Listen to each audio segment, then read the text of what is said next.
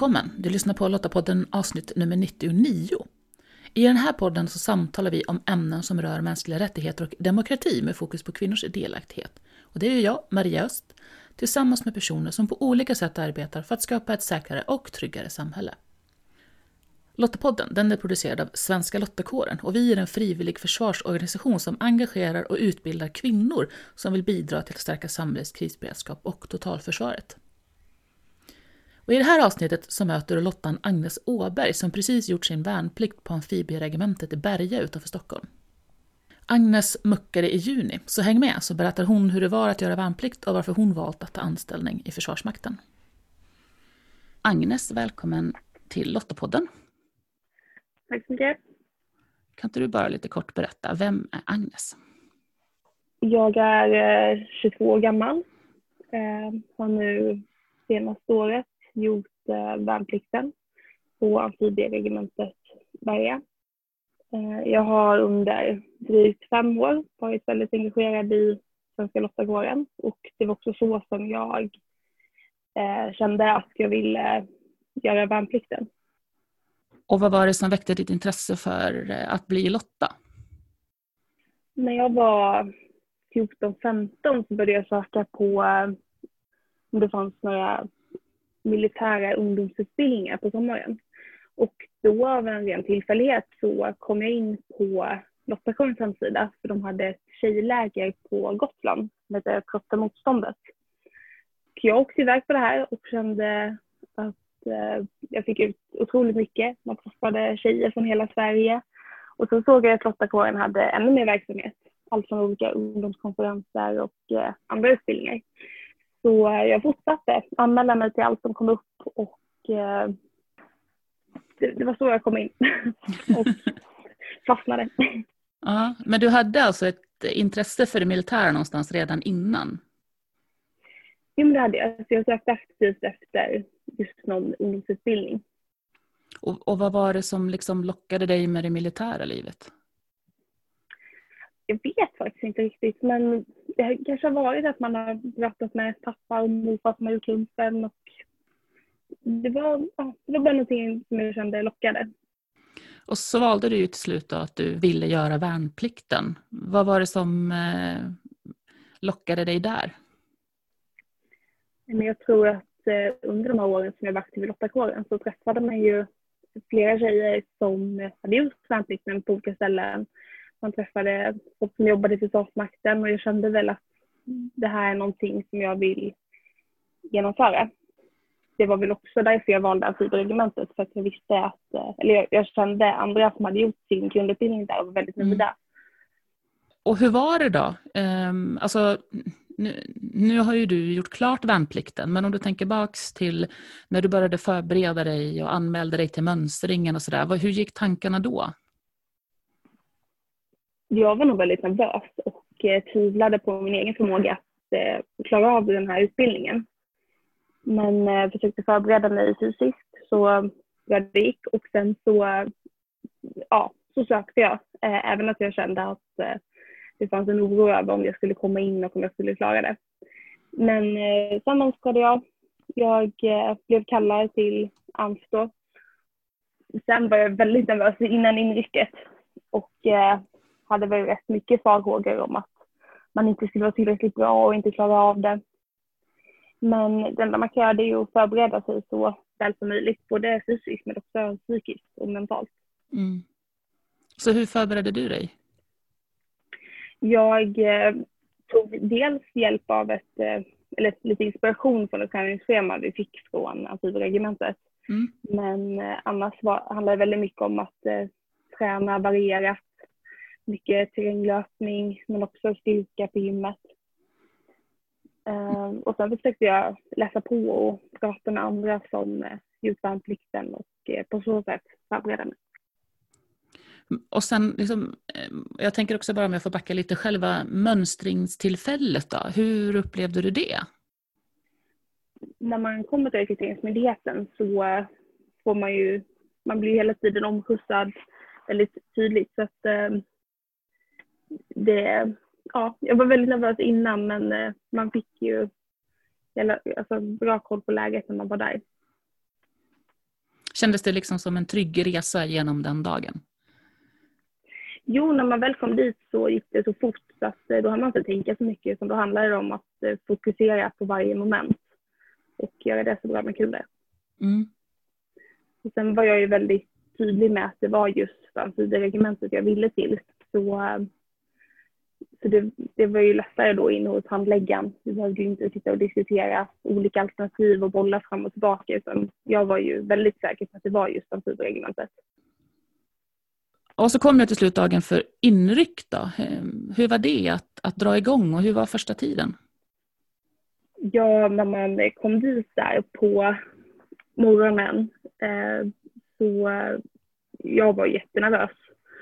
Och eh, när man såg runt omkring sig så såg det ut som att resten också var där. Och vi kom dit och skrev in oss och blev satta i en pluton och sen så skulle vi gå upp till våra logement för första gången. Och eh, sen när väl alla hade kommit till dokumentet och alla var inskrivna, då drog det igång. Och då känns det, när man tänker tillbaka så var det ju bara som att de veckorna försvann. För det var ju fullpackat schema från 05.30 till ja, 23 på kvällarna i stort sett varje dag de första veckorna. Och man var ju väldigt stressad och det var mycket nytt. Så att eh, man slutade tänka och bara gjorde det man gjorde just nu och tänkte inte på vad som skulle hända minuten efter eller timman efter. Utan det var fokus här och nu och fullpackat schema. Numera är ju värnplikten könsneutral, det vill säga killar och tjejer kallas ju in på lika villkor. Och det har ju gjort att andelen eh, tjejer som gör värnplikten har ökat. Men hur såg det ut för dig? Ja, totalt, om jag inte säger fel nu, så var vi väl 11 tjejer som ryckte in eh, där i juli förra året. Men jag var ensam tjej i min pluton. Mm. Men I de andra plutonerna var det i alla fall två, i vissa plutoner var det tre tjejer. Mm. Och hur var det att vara ensam tjej? Jag har försökt att inte tänka på det som att jag var ensam tjej utan jag är en av eh, jag var en av rekryterna och mm. vi alla var ju där på samma villkor och eh, helt enkelt försöka att inte ser det som ett problem.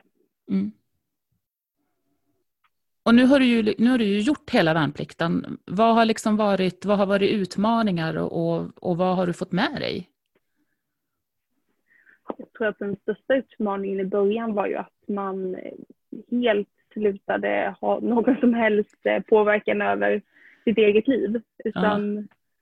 man visste inte vad som skulle hända den dagen eller den veckan. Så man fick ju bara förlita sig på befälen och eh, hänga med. Eh, och just det här bristen på information och vetskapen om vad vi ska göra, det har jag tyckt var väldigt jobbigt. Mm. Men eh, också väldigt nyttigt för att det är ju väldigt viktigt att man eh, har förtroende för sina befäl och eh, inte alltid behöver veta allt utan eh, man, man får den informationen man behöver för att kunna lösa sin uppgift där och då. Och mm just där och då kanske man inte behöver veta vad som kommer hända imorgon. Eller så. Men du, andra utmaningar. Jag, jag vet ju att du blev skadad under värnplikten också. Hur gick det? Jo, Eh, de första tre månaderna gick det väldigt bra, men det blir ju en helt ny belastning på kroppen. Man går ju ja, lätt eh, 20 000 steg per dag. Och sen så tränar man utöver det, så man är ju hela tiden igång. Och sen så eh, när vi kom igång att, med marschträning och mer löpning och så, ja, så fick jag en överbelastning i min höft. Och det visade sig efter vår slutövning efter GMU, övning Torleif, där vi gick flera mil under, under en vecka. Så därefter fick jag lite problem med det så att jag har ju fått köra en hel del rehab. Men Sen är det ju så att det är en hög belastning överlag under värnplikten och det är ju svårt att säga nej och inte vara med. Så mm. jag har ju dragit upp den här skadan några gånger för att jag har velat vara med på stridshinnebana och marsch och andra moment. Eh, så det har ju hindrat mig en del under året. Ja, det gick att ta sig igenom ändå. Eh, och under, efter då de, de, de, den första delen, eh, där ni liksom då har drillat in soldatkunskaperna, vad, vad hände sen? efter eh, GMU så gick vi direkt på den fortsatta soldatutbildningen. Så då på AMP var det upplagt så att vi under fem veckor så körde vi en rotering. Så eh, ena veckan hade vi eh, TOS som eh, handlar om sjukvård och omhändertagande av skadade i striden. Vi hade p-skottsutbildning och fick möjlighet att skjuta lite olika där. Så att då körde vi en ja, rotering. Vi, vi började också med psyken den veckan, som är signalist i kåren. Och det var även det jag skulle syssla med senare. Så det handlade om att eh, alla skulle få samma grund för att sen kunna gå fortsätta in i sina respektive befattningsutbildningar. Och då utbildade du dig till signalist? Ja. Så när befattningsutbildningen började så eh, fortsatte vi med den här psykutbildningen för att få den här grundläggande signalistutbildningen. För att sedan eh, specialisera oss. Jag då blev eh, ledningssoldat och sen hade jag även några som blev sambandssoldater. Och vad innebär det att vara ledningssoldat? Som ledningssoldat så är du i, i en båt. Jag är kompaniledningssoldat. Så då sitter jag med kompaniledningen, håller koll på radionätet, uppdaterar dem om vad som händer ute, på, ute bland plutonerna och kompanierna. Och ser till att de har den informationen de behöver för att kunna planera framtida slag och eh, ta strategiska beslut där och då. Vad är det du gillar med tjänsten? Det händer ju väldigt mycket, för nu fick vi ju vara med på en övning i maj. Och det var första gången som jag fick öva i min befattning. Och då satt jag ju där, lyssnade av nätet och det blir väldigt högt tempo, speciellt om man är den ledande båten, alltså de som leder striden där och då. Eh, då gällde det att jag hela tiden var med, eh, lyssnade och plockade ut den informationen som jag trodde eh, staben behövde för att eh, kunna ta beslut. Mm. Eh, så högt tempo och eh, ja, man får lära sig sålla information snabbt. Men du, jag måste ju fråga ändå, hade du båtvana innan eller har det också varit någonting som du har fått liksom hitta dina sjöben? Vi har alltid haft båt eh, hemma, men eh, jag har ju aldrig varit i Stockholms skärgård och under eh, värnplikten har vi inte heller åkt särskilt mycket frittbåt. Utan det var ju först nu på övningen som vi fick verka i den miljön vi ska vara som bäst Funkar det bra då? Liksom? Ja, eh, det, det, tycker jag. Det är ju fantastisk miljö, men det är också mm. väldigt svår, svår miljö och det ställer ju högre krav på oss. Mm. Men eh, jag ser ju väldigt mycket fram emot eh, kommande övningar för mm. att kunna verka mer i den här miljön. Nu har ju du eh, avslutat värnplikten. Vad, vad, skulle du säga är det du har fått med dig under det här året? Att eh, lära sig samarbeta med andra. Det är något man hela tiden får utveckla. Eh, och vi har ju ställts inför situationer där vi, vi inte hade kunnat klara det själva utan där vi måste jobba som en grupp. Eh, och det har ju i vissa stunder när man inte har sovit och man ställs inför en svår uppgift, det kanske är dåligt väder och man helst bara vill därifrån, så måste man ändå jobba med sina kamrater och för att kunna lösa uppgiften. Det tar jag verkligen med mig. Men du, eh, framåt nu då? Vad händer nu efter värnplikten? Jag har fått eh, anställning på amfibieregementet och kommer fortsätta i min befattning som eh, ledningssoldat och jobba på stridgrupp. Mm. Så eh, jag hoppas att jag kan utvecklas i min befattning och bli ännu bättre. Och sen får vi se vart det här kommer leda. Mm. Men just nu känns det väldigt spännande. Ja, vad roligt att du, att du känner att du vill vara kvar och, och, och fortsätta jobba. Det vill jag verkligen. Det, jag har trivts väldigt bra på amfibieregementet och på den pluton jag kommer börja. Det känns att jag kommer få bra kollegor och det kommer finnas möjlighet att utvecklas. Eh, jag tänker, vad skulle du vilja ge för tips då, eller skicka med till eh, de unga tjejer som lyssnar på det här och som eh, kanske är på väg och ska mönstra eller funderar på att anmäla sig frivilligt? Jag kände ju innan jag ryckte in att eh, jag hade tvivel på mig själv. Att eh, kommer jag verkligen klara av det? Är jag redo? Eh, kommer jag vara sämst? Att bara släppa de tankarna. För när man väl kommer dit, alla är precis lika nervösa oavsett vem du är. Eh, och man, eh, man har bra befäl som vägleder en i tiden. Man jobbar tillsammans. Och många gånger så klarar man av de utmaningar man ställs inför bättre än vad man tror. Och man ställs ju heller inte inför en prövning om inte befälen tror att vi kommer klara av det. Mm. Utan man får utbildning, man förbereds. Så jag skulle säga att kom dit och lita på att du kommer få den utbildningen du behöver för att klara av det du ställs inför. Det, det är någonting jag vill eh, skicka vidare. Men Agnes, tack så jättemycket för att vi fick ställa lite frågor och du ville berätta om, om din värnplikt. Tack så mycket för att jag fick vara med. Lite avundsjuk är jag ju på Agnes, det låter väldigt utvecklande att göra värnplikten.